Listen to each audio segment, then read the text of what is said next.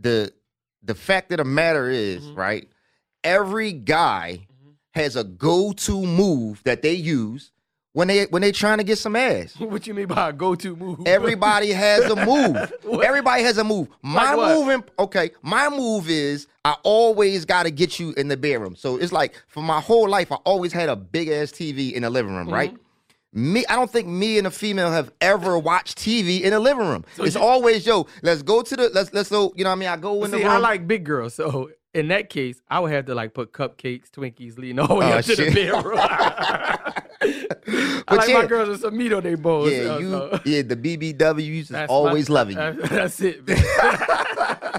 But for me, it's like I get them in the bedroom, and my the the, the my starter move is always, you know, you can take your shoes off, right? Mm-hmm. Because you think about it, if a girl come in your room and she's sitting on the edge of the bed, if she take her shoes off, though, what that mean? if she take her shoes off, she's not gonna just sit there with her feet hanging off. She gonna, you know, she gonna put the feet up on the bed. Once I got you in the bed, I'm ninety nine point nine percent. Listen, every girl can't take them shoes off. Come on, man. Some of the some of them feet be smelling like corn chips and Doritos. Yeah, but see, but then in that case, that's the tester though, Uh-huh. because if the if the feet smell bad, you know what the out. rest of the body hitting for. Yeah, without a doubt.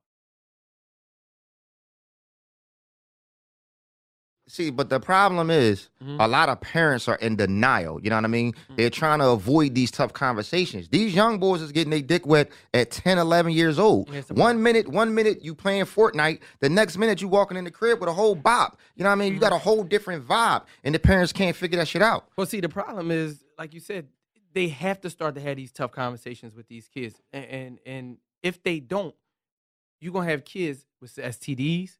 You know what I'm saying? These sure. kids don't have dads, a lot of them in the household. Eh, I see the case a lot when coaching football.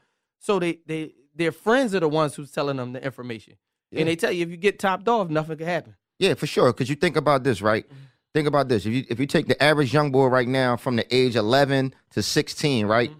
They might be they might be knocking something down, right? Think about this. Ask yourself this question: Who taught your son how to put on a condom? You see what I'm saying? Yeah. Think about that. question. Think about that. It's a simple question like that. You know what I mean? That you as a parent As a- don't got the answer as to. a parent, you have to sit down with the child early. You Yeah. have to because what happens is these myths and these kids and and and and, and I've been to a 12 year old girl's baby shower. That's how real it is That's when you're a teacher at school. It's hard. That's hard. I mean, her aunts was on me when I walked in the building, but you know, it's, a, it's, a, it's, a, it's a serious situation because if you don't